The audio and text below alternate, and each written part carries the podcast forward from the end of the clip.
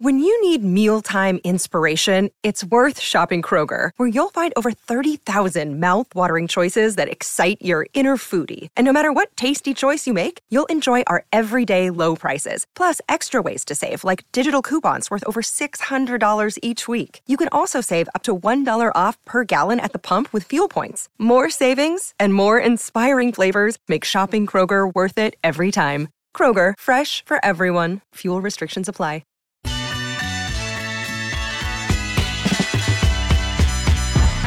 Gates and ready to go. Hot Mic with Hutton and Withrow underway on this Monday edition, live from 6th and Peabody with Hee Haw Beer and Ole Smoky Moonshine. Glad you're with us across the Outkick Network. That includes our live stream on YouTube through the Outkick channel there and other platforms, plus this great radio partner you're listening to right now as we kick off the week. Chad, good afternoon. Good afternoon, Hutton. I'm fired up. I'm ready to go. It's a Monday, but we're bringing Friday energy to this That's Monday, right. and that's what matters. And I am thrilled about today's guest list. No doubt, football discussion galore. Bobby Carpenter will join us coming up in 20 minutes. Much to discuss on the future of the college football playoff, uh, Jim Harbaugh, and more. Ross Tucker later this hour as well, host of the Ross Tucker podcast. Can't wait to chat with him about his big takeaways from the NFL preseason and the big storylines going into week one, which uh, after Friday, we are, Chad, 16 days away from all of the teams playing and uh, even closer, 13 days away from that Thursday night kickoff with Kansas City and Detroit. And very special guest, Charlie Arnold from Outkick, will be with us in hour number two. Uh, it was a big weekend, ready to get to the next one. Hutton, we've got NFL right around the corner. Yes, we do. It's a college football game week. Yes, it is. everyone. We've got Navy Notre Dame from Ireland this Saturday. Uh, we've got USC kicking off right down the road from us in our studio here in Nashville. You got Vanderbilt hosting Hawaii. Let's get it going Feels here. great. This is this is Feels fun. right. This is the time of year that we love. Starting Monday, there's two Mondays I love more than any other Mondays. Well, three. I like the Monday after the Super Bowl when you have that to react to and discuss everything from that. I love the Monday of the first week of college football season when you know you're three days away on that Thursday night from a bunch of games. Uh, and I like the Monday as you're talking about Selection Sunday, getting ready for the college basketball brackets. tournament.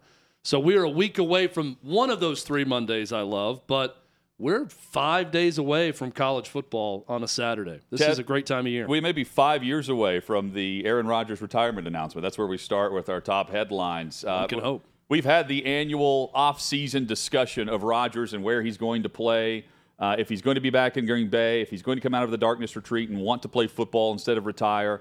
Uh, he has reiterated once again after comments in late July that this is more than just a one-year try it out, go for the Super Bowl or bust mentality for him in New York, where he he restructured his contract. He took a pay cut on the front end, $35 million one on compared to the one that the Jets inherited.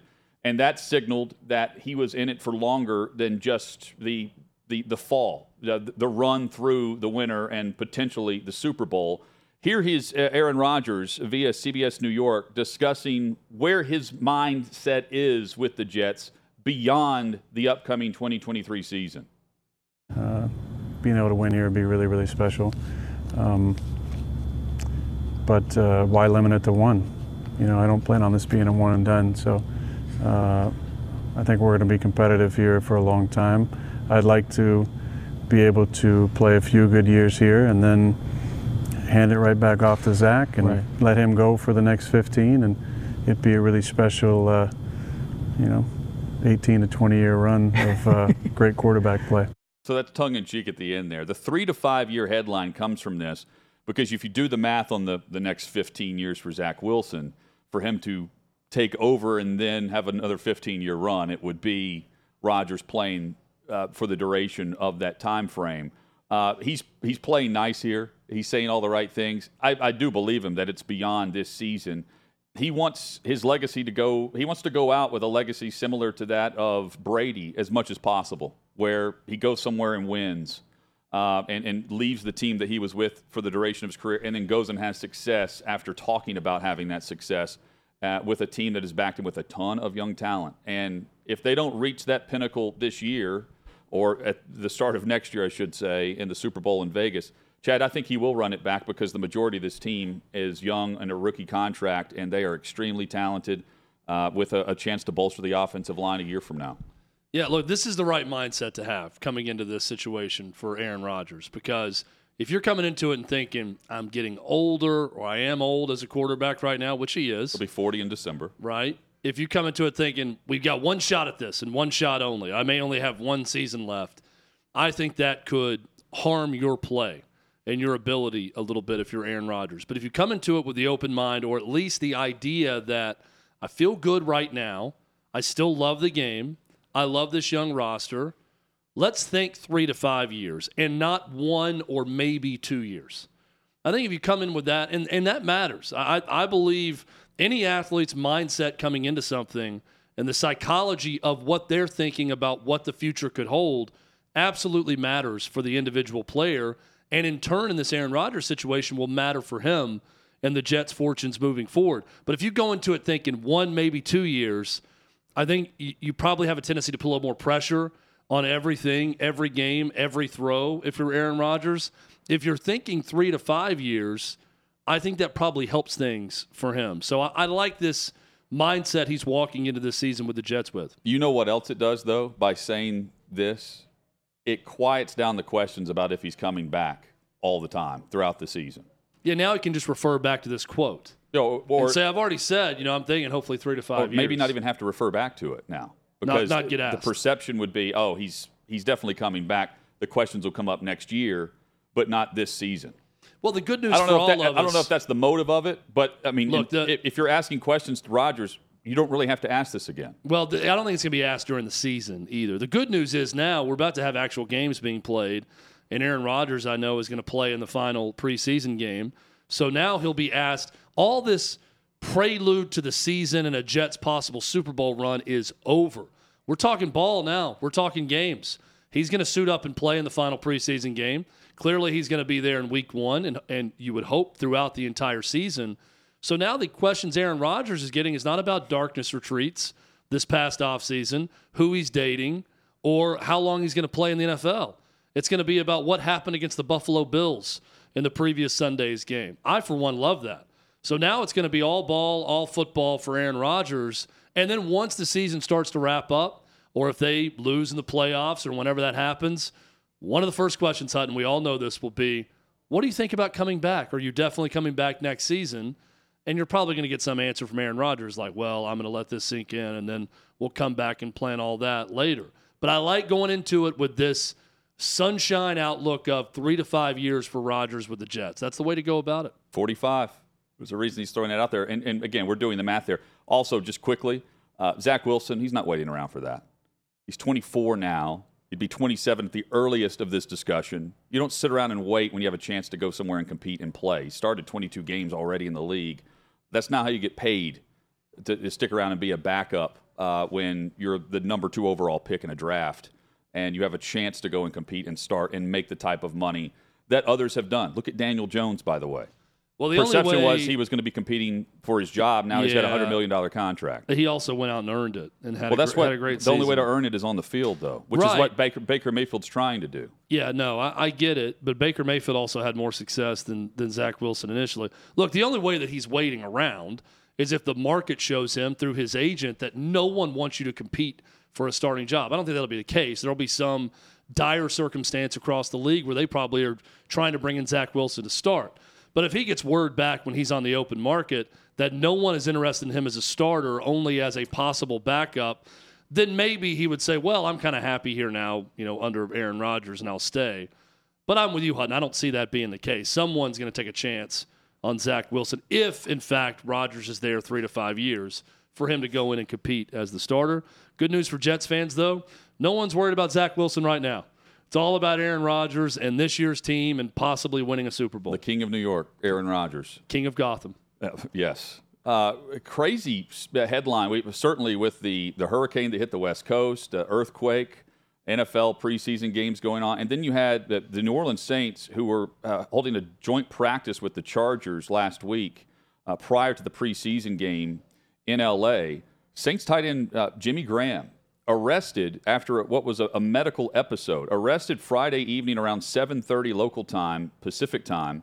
Uh, suspicion of uh, being under the influence of narcotics. He was disoriented, wandering in traffic. Again, 7:30 in the evening in Newport Beach, and this while it, you you have the Saints in town. He's disoriented based on seizure, not drugs. Arrested, detained. He was running away from security, and they thought he was losing his mind, out of his mind on a controlled substance. Goes to a hospital and ends up, he was having a seizure. Craziness when you see the headline of arrested after a medical episode. I, I never thought those two would pair up. In this case, it did. And after practicing Friday morning, he's arrested, appearing to be under the influence, but was having a seizure and didn't play in the preseason game that was uh, that actually kicked off, uh, despite the flooding and despite an earthquake earlier. I feel like this is a an opinion for you know Dr. David Chao to have on this. I have never in my life heard of a seizure calling someone to flee security or to run a, appeared like I've seen the video in his right mind running straight away from security that was chasing him. I've, I've never heard of a seizure that causes you to just take off running. Uh, I haven't either. I don't. I don't understand what that is. Is there a substance that could cause a seizure like that? Just said he was disoriented. Again, I, I am not a seizure expert. Uh, my my sister had issues with seizures growing up, and and with her it was more of uh, just kind of slumping in her chair and looking very out of it when she started to have a seizure. So I, I've never heard of a seizure causing activity to this level. I'd love to know more about it. I'm not the medical expert here. I'm not going to spout medical facts uh, ever that I don't know about. I, I just simply ask the question Has anyone heard of a seizure calling someone to run from security or authorities in any way? That's a question for Dr. David Chao. Yeah, we need to get him on the show. Whatever so. it was, uh, they released him from the hospital. He's with the team as they took on the Chargers on uh, Saturday ahead of their preseason game that morning, um, released Saturday morning uh, with the Saints. Well, look, it's good to hear he's doing better. Uh, either yeah. way, um, I, would like to know more about this. But um, if it is a seizure and it just came out of nowhere and it wasn't caused by something, well, that's reason to doubt his playing at all with the Saints this year. If it's a medical condition that just popped up, so. Look, I'm fascinated to find out more about what's happened with Jimmy Graham, but this is a crazy story. And when you see that TMZ video of him just, yeah. it seemed like casually sort of jogging as the security guards were trying to get his attention and chasing after him. He's just running down the sidewalk in the video that I saw. Um, craziest seizure I've ever seen. Chad, uh, great news involving Isaiah Bolden, who's a seventh round pick uh, on, defense for uh, the New England Patriots preseason game um, against the Packers this weekend.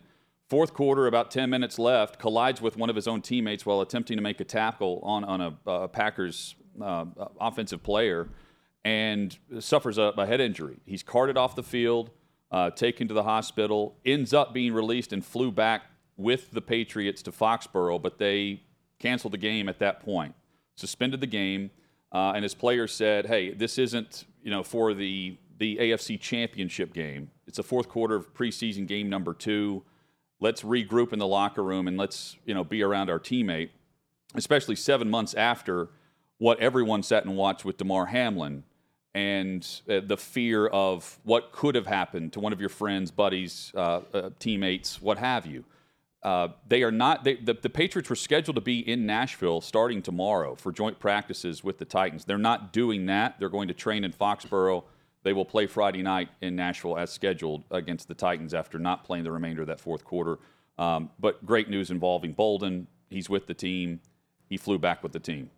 Well, th- these are the worst. I mean, it, it, makes me immediately think back to the Damar Hamlin situation. That was very different because it was just someone standing up and collapsing, which was far more scary in that way.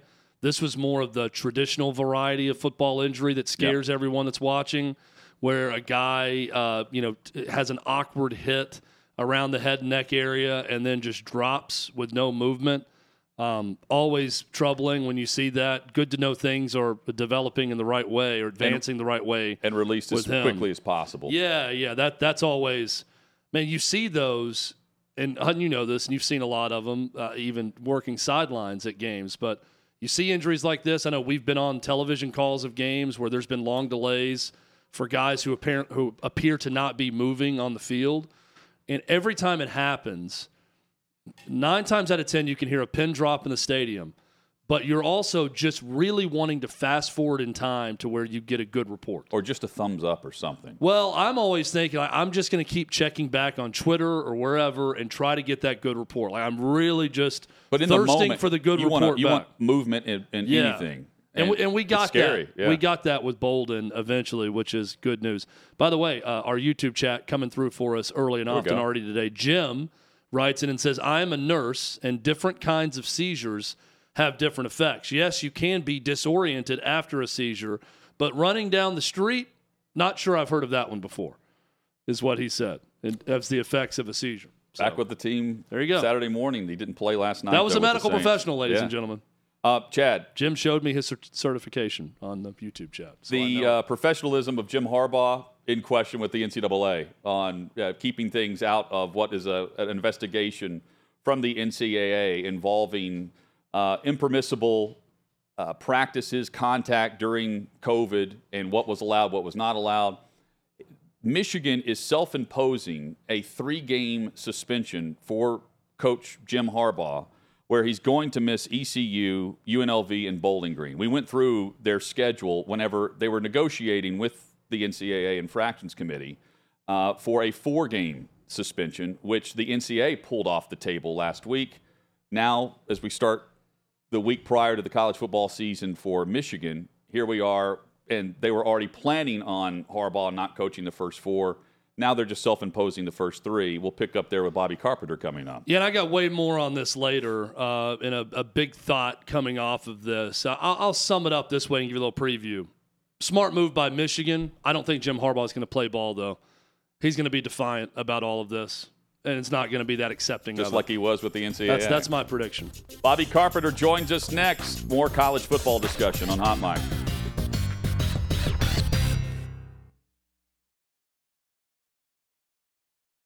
Another day is here, and you're ready for it. What to wear? Check.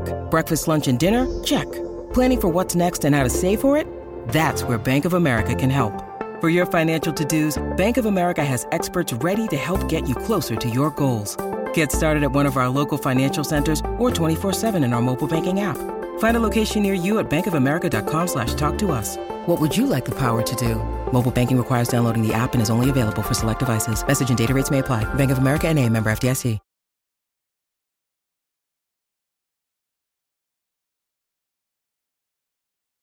Bobby Carpenter about to join us momentarily. Chad, picking up where we left off uh, with our headlines uh, of this Monday, Jim Harbaugh, Michigan self-imposing a three-game suspension. You read in, into anything of it not just being the four-game suspension, which they were negotiating anyway. Yeah, and this is from Brian Fisher, who just tweeted this. Of note, with Harbaugh's three-game self-imposed suspension, any additional punishment on top of that from Committee of, on Infractions would come in 2024 NCAA enforcement had negotiated four games. Game one next year, Fresno State. Game two next year, Texas. But the whole thing with the negotiated deal was well, that wasn't going to be good enough because of a lot of the things that Jim Harbaugh was saying. Or not saying. Yeah. So uh, mentioning uh, the food, but not the infractions on COVID. But if you remember, that response came because the four games wasn't enough. Well, so now Michigan's coming back and saying, well, then we'll do three games now and see how much they're going to give them next year. But the, the response was also in part to how he was reacting to the four game negotiation. Well, it's how it's being covered by Michigan media too. That which that was the big thing was it was about fed, a hamburger, right? And that's why the statement mentioned this is not about yeah, which is rare from the NCAA to in an official statement comment on media reports about everything. Bobby Carpenter joins us he's probably dancing in his home as he learns that Jim Harbaugh is self-imposing. Uh, the University of Michigan is self-imposing the three-game suspension. Although the opponents, Bobby, are ECU, UNLV, and Bowling Green. So. Uh, I'm not expecting them to be anything but three and zero oh, uh, without Harbaugh here. How are you, man? Good to see you.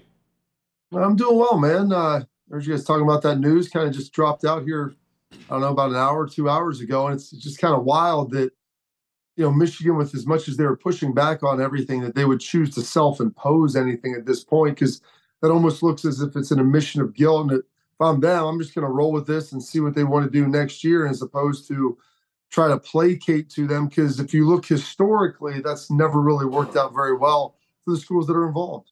Uh, let me play the uh, uh perception card here.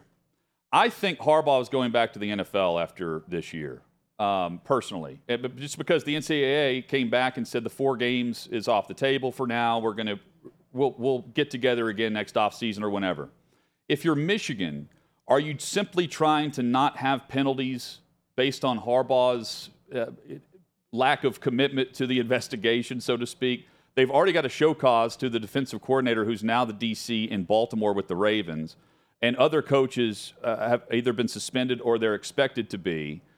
Is it is this about Michigan's program without Harbaugh potentially more than it is about Harbaugh a year from now? You know, that's a that's a really good point because when we talked about you know him kicking the can down the road, it's like, well, yeah, we'll just go to the NFL. And I guess I look at this. I mean, he, he issued that you know, heartfelt, heartwarming statement about his love for Michigan, and when he came back after this offseason after flirtations with potentially going to the NFL about how this is the place where he wants to be, which you know, in reality, he only said that after I believe he went out to Denver and there was no takers. And so I you know, to me, I'm a big believer, man. What you say is what you are. And I, I, I can't believe at his alma mater that he would have said that and made this admonishment of how much he loves the university and then around the next year when there's stuff closing in and maybe some trouble, and this isn't anything serious with him. He missed three games, like they could miss six. You know, their schedule lines up pretty favorably for them, you know, this season that he could miss time and it wouldn't be that big of a deal. But the fact that he would say that and then choose to go explore once again, which it didn't look like that was going to be the case. But apparently now, if you look at this and you take it in totality, and like you guys make the great point, well, we'll kick the suspension and everything down the road because I'm not going to be here to ultimately have to serve it, then that's a pretty good situation for him. And maybe that is his ultimate plan. I mean, he has Michigan to where, you know, I guess he would be far more sought after than maybe he was three, four years ago. You know, they've won back to back Big Tens, they played in the CFP, they've been, you know, much more competitive. And maybe he'll be more appealing now, but he's getting up there in age. And maybe this is his last best shot. I guess we thought last year was, but you know, you look at everything that he's done now. If he can string together a third consecutive year with a really, really talented team that you, know, you take back to the CFP, then heck, you know, maybe he's got an opportunity there that maybe we're not aware of. And Chad, if he just plays ball a little bit here, he's on a four-game suspension. It's negotiated. It goes away, and now it just continues. Well, it, it, and Michigan would have to know that. Yeah, but I mean, remember the NCAA did say in that statement, four games not enough because we're not talking about just a hamburger here. We're talking about a lot of COVID 19 problems where they were violating dead periods and doing things like that. A lot of the same stuff that happened in the Tennessee case with Jeremy Pruitt is what Michigan's accused of, which I'm sure they're not alone, but they got caught. And Bobby, I look at this and I think Jim Harbaugh is just not the type of personality to play along with something like this. This is something that to me could lead to big issues within that program. Michigan does have the talent and they've got the schedule and the ability to go win a national championship this year. But I don't expect Jim Harbaugh just to sit back and be some patsy for the university to yeah. say, "Oh yeah, you know, guys, I, I committed some really bad uh, things, and I need to sit out these three games so I can learn my lesson." I think Jim Harbaugh is going to say exactly what he thinks about it, and probably get the football program in hotter water with the NCAA after all of this when he comes back from the suspension. What, what do you think of? Harbaugh's personality compared to what Michigan is trying to mitigate right now with the NCAA? You know, Harbaugh, you know, listen, he's a good coach. I think he's done a great job, but you know, right here, it's almost like he's acting like a petulant child. And I get it. If he's principled, believe me, one of my probably best and worst qualities is how stubborn I can be. And, you know, when we dig in, I mean, it's trench warfare. And I feel a little bit like that's Jim Harbaugh here. He doesn't believe he did anything wrong. I'm not going to admit to anything. I'm not going to tell you more than I need to tell you. And I know that the Michigan Athletic Department is sitting here saying, hey, you know what? Let's take our medicine. Jim, admit to this. Tell them you're wrong. pretend to be sorry, show some level of contrition. And if you do all of these things, it'll all go away. We'll go on with our season and we'll go try to win another Big Ten championship and make it back to the CFP and see if we can win a national title. Like all of those things sound good, except for the fact where Jim Harbaugh has to go in there, who's a proud guy and you know a little quirky, and say, "Hey, I'm not going to admit to anything. I'm not going to help these people out. I don't respect them. I don't like them." And I'm not going to make their job any easier because I don't believe I did anything wrong. And so, if that's the case, I'm surprised that he's even going to take this right now or that he's even agreeing to this. Because I think one of the things the NCAA wanted was an, an acknowledgement of guilt, and he would not give that to them. Usually, in a plea deal, hey, this is what I'm pleading to. I did this because you were honest and forthright and forthcoming. Hey, back it down a little bit and it won't be as severe. He don't want to admit anything. And so he's not admitting anything like that. Nobody wants to give you the deal. You know, I mean, he, he wants to plead no contest. Hey, you know, I understand there's evidence against me, but I'm not going to admit that I did it. I'm not admitting guilt in this. And I don't think he wants to do that. And I honestly, I think he has zero respect for the process. And a lot of that probably has to do with like, what are we talking about? And I, I get where he's coming from in this because the NCAA has been viewed largely as a paper dragon. They haven't done anything right over the last couple years, except for the Tennessee punishment with Pruitt, which you know what, he's not there anymore. We can take a fine, and that looks easy, and it's all well and good. The NCAA feels like they get a win. Tennessee really doesn't get any penalties outside of the financial burden that they have to carry, and so they can keep growing their program. And so Harbaugh probably looks around like, "What? You guys are coming at me with everything else that's going on? Forget about it." So a year ago, for Week Zero, we had a pretty big thing happen in Ireland. That's where Scott Frost essentially lost his job and that was the beginning of it when they lost to Northwestern in Week Zero in Dublin. Now you've got Notre Dame and Marcus Freeman in his first, second full season at the helm, taking on Navy. Is this a dangerous spot to be in for Notre Dame in this game, flying across the Atlantic to play a game in Week Zero against Navy? I know they're a 20 point favorite, but what do you think about this possibly being some wackiness in Week Zero on Saturday, Bobby? Well, Navy's always tough. Number one, I mean, anytime you're playing a triple option team, I know they were down last year. I mean, you make a coaching change, you know, maybe they'll be better this year, but they're not a program like Navy's not going and raiding the transfer portal to bring in guys. And so, yeah, that there's going to be obviously a talent disparity, but the way and the fact that Notre Dame plays them every year, I think, does bode well for them. I don't think this is going to be a situation where it was I'm watching that Nebraska Northwestern game, thinking, "Hey, maybe Northwestern's better than what I thought. I mean, I thought Nebraska would probably win seven, eight games this year. And then it turned out that Northwestern wasn't very good. But you know what? Neither was Nebraska. They couldn't close out a game. But I do think this is a little bit dangerous from the standpoint of, you know what, if this game gets a little close, it could get a little squirrely. Um, and the fact that you get that hangover afterwards. Now they get the week off, the bye week, so they come back, you know, deal with the travel, deal with some of the jet lag, and then also playing Navy. But you know, if you're Marcus Freeman going in there, there's expectations. And you look at their their schedule this year, and I'm thinking, okay, you know, winnable games. Where are you at? You got Ohio State, you've got USC. Those are some tough ones. You start looking around, and they're like, all right. I mean, worst case, you should probably be nine and three. This is when you have to win. You have to look good. You have to begin to build confidence. And if there's any type of struggling there, I think that that will be something that people will turn heads because your first year is your honeymoon. You know, he was the new guy they brought in. He was you know, getting some things going. They lose to Ohio State, no crime in that. Played a great game. And they lose to Marshall. That wasn't great, but it was an up and down year. They beat Clemson, they lose to Stanford. And I think people want to see more consistency, and consistency is coming out and handling Navy like you should. Because if not, and Sam Hartman doesn't look good, then I think you, are going to start asking more questions than there probably will be answers. Bobby Carpenter with us, Sirius XM is where you can find him. Uh, Bobby, so uh, Greg Sankey in a recent chat with ESPN uh, said, hey, circumstances have changed with the college football playoff and what we agreed to last year that we're going to see with the expansion of next season, moving to 12. He was pushing for an 18 college football playoff, not a 12. He said not everyone would agree to that because you want the you want the six and six model, six champs and the six at large.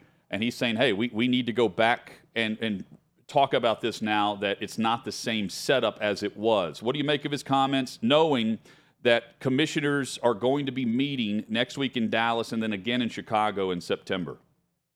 Well, I mean, the reality is it's going to be him and Tony Petitti that are going to steer this conversation to what they want because in a 12 team playoff, you would think that probably of the 12 teams, the Big Ten and SEC will comprise at least seven of them in any given year. Yeah. And so I think he looks at this saying, hey, do we want other people in there? Do we even need five more? We can go to the four power conference champs because the Pac 12 is dissolving. And then we go to four at larges. And so maybe we get instead of four teams in a given year, we may top out at three, but then we're not sharing the pie with everybody else. And and do we really need to make it that much bigger? And I think that's going to be his argument here. Where I think he's fine with 12. I think it's all good, but you're, you're not going to have the the West Coast presence. There is no Pac-12 anymore, so that's gone. So you can throw that thing out, and to make sure, like, hey, we'll do the the automatic qualifiers and different things for the conferences, and that's all good. You know, the four maybe plus the one uh, group of five school. But with that, you know, Notre Dame's probably coming in, but mm-hmm. you know, we want to make sure that you're not capping anything else, you're not changing things, that we have the ability to now get three or four schools in in every any given year. Because you look at where the talent base is all comprised, it's really in the majority of two conferences, you know, Sands US or Sands Clemson and Sands Florida State, which you know what, those are your main competition in the South anyway. And why would you want to help them more than you more than you already are right now? Bobby Carpenter at bcarp3 on social. Always great stuff, man. Crushing it on uh, McAfee as well. And uh, football's around the corner, man. Kicking off this Saturday. Oh, coach, we're right on the precipice of it. This last weekend was great because I had no commitments. I got to relax, hang out, have some wine at night, drink by the pool during the day. And now I'm just staring down the barrel of you know, the next eight to nine weeks coaching my kids. There's high school football. We've got college every week, NFL. It's going to be great. And believe me, I'm excited for it, but it's almost daunting and exhausting thinking about it. Yeah. Uh, you go with a cab or uh, what do you, what do you go with? You know, Merlot guy? You get, you're a red guy, right? Um, you know, I'll drink some white during the day, but at night, you know, I'll drink some cab, a little Pinot, uh, little little Merlot. I used to drink that uh, probably seven or eight years ago, and I've migrated more to the cab and the Pinot now. So that's that's what we're having. It was really cool, and it was nice to be able to drink here the last couple days. Now the Midwest is like it's turned in the South. It's like the devil's lair with the humidity and the fact that it's 90 degrees. Water is the drink of choice uh, with this heat right now. Hydration sure. is key. Good to see you, man. Good to see you guys. There's Bobby Carpenter. Thanks, Bobby. Next time we talk to him, college sure football will be underway. Bobby's just like me in coaching his kids that during football season, what you do is you get the schedule and you immediately pray for 9 a.m. starts. Oh. So you can be done and then go home and watch football. That's too late now. And I, I, got a couple 9 a.m. Uh, softball games in there. So that's, that's the best one to get in the fall. I want to get back to this Greg Sankey discussion because he's talking eight. I think the discussion should be 16 as how you get everyone involved. When we come back, Ross Tucker will join us, host of the Ross Tucker podcast.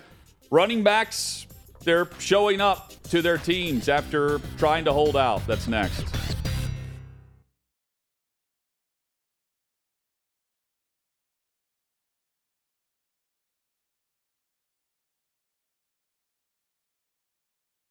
Outkick's Hot Mic with Hutton and Withrow rolls on. 6th and Peabody, our location, with Yeehaw Beer and Ole Smoky Moonshine. Our thanks to Bobby Carpenter for joining us, talking college football. Time to talk some NFL. Chad, you know who is the uh, host of the Ross Tucker Football Podcast? I'm going to guess. I'm going to go out on a limb and say that it's the one, the only Ross Tucker. It is. Ross Tucker Perfect. joins us at Ross Perfect. Tucker NFL. Nailed it. One for one. A, a very uh, a great podcast at that. Ross, good to have you back on the show, man. Hope things are well. Uh, likewise, always good to see you guys, talk with you guys, and yeah, I did. I, I made it the Ross Tucker Football Podcast just in ter- in, in case I want to get into the uh, the Ross Tucker Chess Podcast at some point. Well, it's also or the good. Ross Tucker Barbecue Podcast. By the way, I'm coming down to you guys this weekend. I'm in the booth Okay. at Vandy, Hawaii Oh, awesome. at Vandy Saturday night. So I'm coming down to to Nashville. Are you getting in Friday or Saturday for the game? Uh, late Friday night Oh, because okay. I'm going to be at the Jersey Shore with my family, and then late Friday night I'll be there Saturday. It's a night game, and then first flight out Sunday morning. But I keep looking at these pictures of Vanderbilt Stadium. I'm Yeah. like very intrigued by this. Arrive early. Can you uh, call some of the game, like the second half, from the dirt pile in one of the end zones? Like that would be a broadcasting first. That I, I'd I'd I'd pay to watch that. You know what? I'm in the booth. I don't know if they have a, a mic or a headset on the sideline, maybe to interview a player after the game. I'm doing the radio broadcast nationally for Westwood One, but I think that's actually not a bad idea. I mean, if we're trying to go viral here, why don't we just give me a beer, let me sit in the dirt pile and see how that goes? I love it. Yeah, hopefully the score doesn't dictate if you're up in the booth or in the dirt pile. Let's put it that way. Entertaining game first. Ross Tucker with us. Uh, Ross, so Josh Jacobs is uh, reportedly going to head back to Vegas to be with the Raiders. Uh, surely this means he's playing week one, although who knows uh, with the storylines there as, as, the Raiders play on September the 10th. What I do know is uh, Jimmy Garoppolo gets a, a, a lot uh, of praise for the win loss record under his resume. He normally has a very strong run game to support what he does as a quarterback. Josh Jacobs is desperately needed for Josh McDaniels and Jimmy G. Well, here I got a lot to say about this one. Okay. First of all, he was never going to miss a paycheck. Uh, none of these guys were. It's $561,000 a week for Josh Jacobs. He, uh, you know, I've seen these reports today, guys, where Josh Jacobs gonna is gonna report by the first game. Yeah, no kidding. I knew that. But what I suggest, and what I would do if I were Josh Jacobs and if I was representing him, I wouldn't sign. I have to check if it's Friday or Saturday, but I wouldn't sign until the last possible second for you to still get your pay for that week. Because I saw a quote from Josh McDaniels where he said, Man, it's hard to just come in at the last second and play to the level you want to and and and play and, and play well. Hey Josh, that sounds like a Raiders problem not a Josh Jacobs problem. You know, if the Raiders don't entice his one year offer like the Giants did, and hopefully better than the Giants did, and he doesn't show up till the day before the first game, well, then really it puts the Raiders in uncomfortable position. Are you going to play him the next day or two days later? That sounds like a major injury risk. And by the way, then he will have missed all of the game planning that week. And then even the next week, he's probably unlimited touches. So if you're the Raiders, I think you have a decision to make. I think they need to try to entice him, whether it's a little bit more money on the one year deal or agree to not franchise tag him again to get him in sooner rather than later. Because I think what Josh McDaniels said is probably right, but that's not that's not Josh Jacobs' issue. Josh Jacobs probably would prefer if he had less touches the first couple of games because that doesn't help a running back anyway then they just blame you for all the touches you had the year before. Ross, can you help me understand the Colts' decision to play Anthony Richardson in preseason week one and then sit him in preseason week two? It seems this is the, a guy that needs as many reps as possible getting ready for his first season, his rookie season as the starter. No, I don't understand it. Um, unless it was a health thing for the starting offensive line right? So if they didn't want to put the starting offensive line out there because maybe they had joint practices last week, I don't know. Uh, but I know Steichen a little bit because he was the OC in Philly the last couple years. I do the Eagles preseason games on television. And if the Eagles have those joint practices, a lot of times they don't then play their starters. The Colts in the too, game because they, they, think it's they played the Bears. it's too many reps. Joint, so joint practice against the Bears, I believe. Yeah. So my guess is they didn't want to play the starting O line. And if they didn't want to play the starting O line, you certainly didn't want to put Richardson out there behind the backup O line. So that would be the logic. But I would agree with you that I would at least have gotten him a few series. You look at his footwork, mechanics, he really does need as much work as he can get. So that's the balance I think the Colts are going through, trying to get him the reps that they know he needs versus not wanting to beat up you know, Ryan Kelly and Quenton Nelson and some of the the starting offensive linemen who they probably don't think need to be out there. Just in general, the idea that you don't start a rookie quarterback if the team around that player is really bad because you don't want to hurt their confidence. I, I don't like that way of thinking when you've got a first round quarterback that you're trying to see if he's the guy or not. But do you buy into that in certain situations with certain quarterbacks? I, I think it has, in my mind, less to do with the supporting cast and more to do with the player himself, right?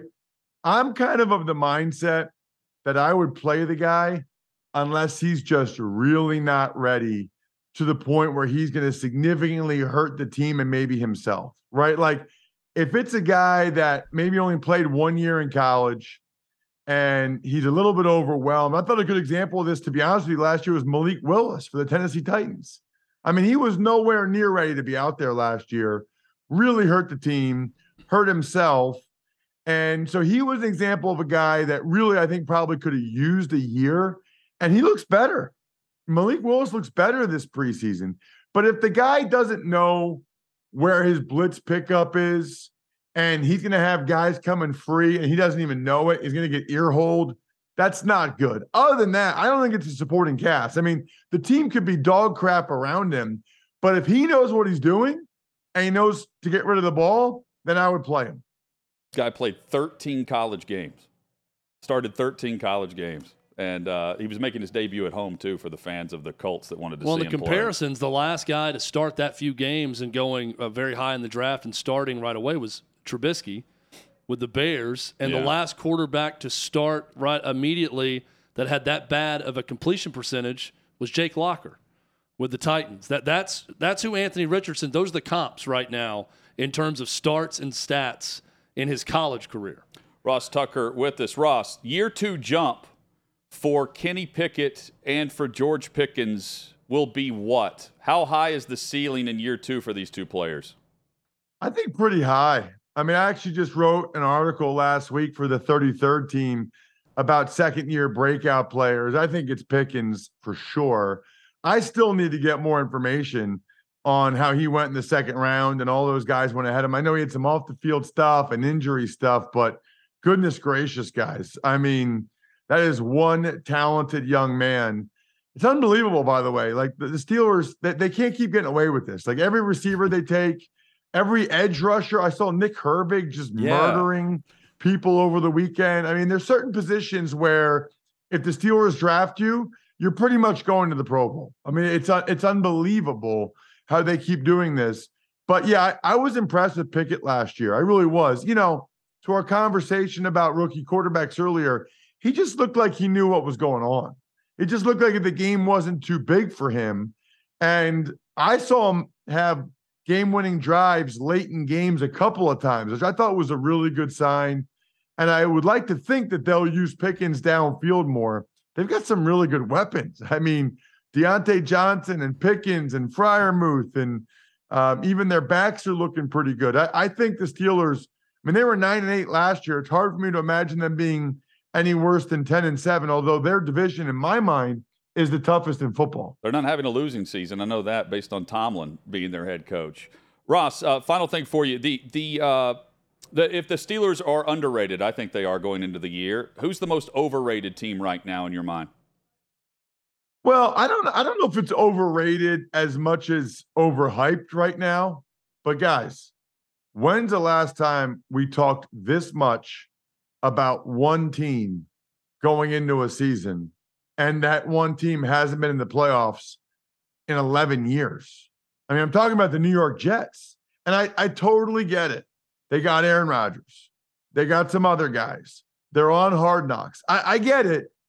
But man, I don't know if they're overrated, but there's sort of a presumption that they're going to the playoffs. And I would just say, you sure about that? I mean, their O line does not look good and go through and pick the seven AFC playoff teams. It's rough. I, I did it in my predictions for the Ross Tucker football podcast, and I had to leave out some really good teams. I left out 10 and 7 Cleveland. I left out 9 and 8 Baltimore. I left out, I think, 10 and 7 Miami Dolphins. I mean, the AFC is just loaded. It could very easily be the Jets that have a nice season at 9 and 8, 10 and 7, but aren't able to make the cut and making the playoffs, which would obviously be gigantically disappointing for what the expectations are now. That would certainly make the uh, front page story. Uh, Ross Tucker with us. MyFrontPageStory.com. Why is MyFrontPageStory.com the best gift ever, Ross? Well, so I talked to you guys about this the Super Bowl, right? And evidently, and you got to tell me, is this even going on in the South? Because evidently, the two biggest months for weddings are September and October, which blows my mind. It's away. avoided here Yeah, well, which means, by the way, what that means is a lot of people have their anniversary coming up and they have no idea what to get their wife. So just go to myfrontpagestory.com. They literally write this unbelievable story. Looks like it's on the cover of the newspaper, framed pictures of her and you. I'm just telling you, she will cry. She will love it. It'll be hanging up in the house.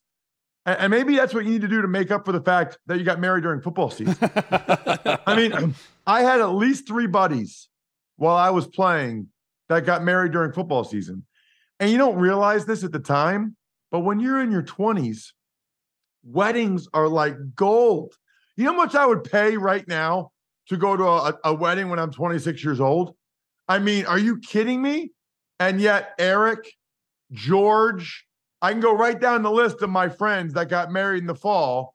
And I would say something to them about it, and they'd be like, dude, she, she wants to get married in the fall. It's her dream. To which I said, like, what's more important, your wife or me? I've known you since we were five. You just met your wife like three years ago. It didn't go over very well. He needs to get you the myfrontpagestory.com headline then. to Yeah, win you they need to make up for it. Give me a story about why they're not co- close enough friends with me. You're- Myfrontpagestory.com. You're right too. There's also all those like very early August uh, weddings to avoid the football season. That's happening right now with anniversaries. So those are the smarter friends, the ones that we all liked more. Were the ones who got it out of the way then, before games kicked off. Yeah, I mean, I laugh at people that get married in the fall and they're like, oh, I didn't know Penn State, Ohio State was that day. Well, when when when when when nobody's on the dance floor because they're all in the other room watching the TV, congratulations. You just you just sabotaged your own wedding. You just committed wedding suicide. Ross Tucker is the host of the Ross Tucker Football Podcast. Ross, always great, man. Uh, great to have you back on the show. We'll do it again soon. Of course. See you guys. Let me know a good breakfast place for Nashville Saturday morning. We got I you. mean, I'm Will going to brunch with a guy. Give me a good place. We will hit you up for sure. Thanks, Ross. it. Thank you. The Ross Tucker Chess Podcast also coming Yeah. soon. We found Maybe they're going going to tape it at, at brunch. Some breaking news, yeah. I, that could launch in the construction area at Vandy since he's going to be there at the game. they could set up some chess you can find some good uh, good brunch on West End oh, there. there's some good spots in Nashville. Chad, coming up, uh, I, I'm very high on what I've seen from Pittsburgh. No one's really talking about the Steelers coming off the nine and eight season, year two for Pickett. George Pickens has been incredible, and there's an area of Pickett's game that has vastly improved from last year at this time to now. That's why I'm buying into them. I've got two others that I'm buying in on the hype of the preseason. And then there's headlines and storylines that I'm selling based on camp situations going into week one. That's next, right here on Hot Mic with Hutton Withrow across the Outkick Network.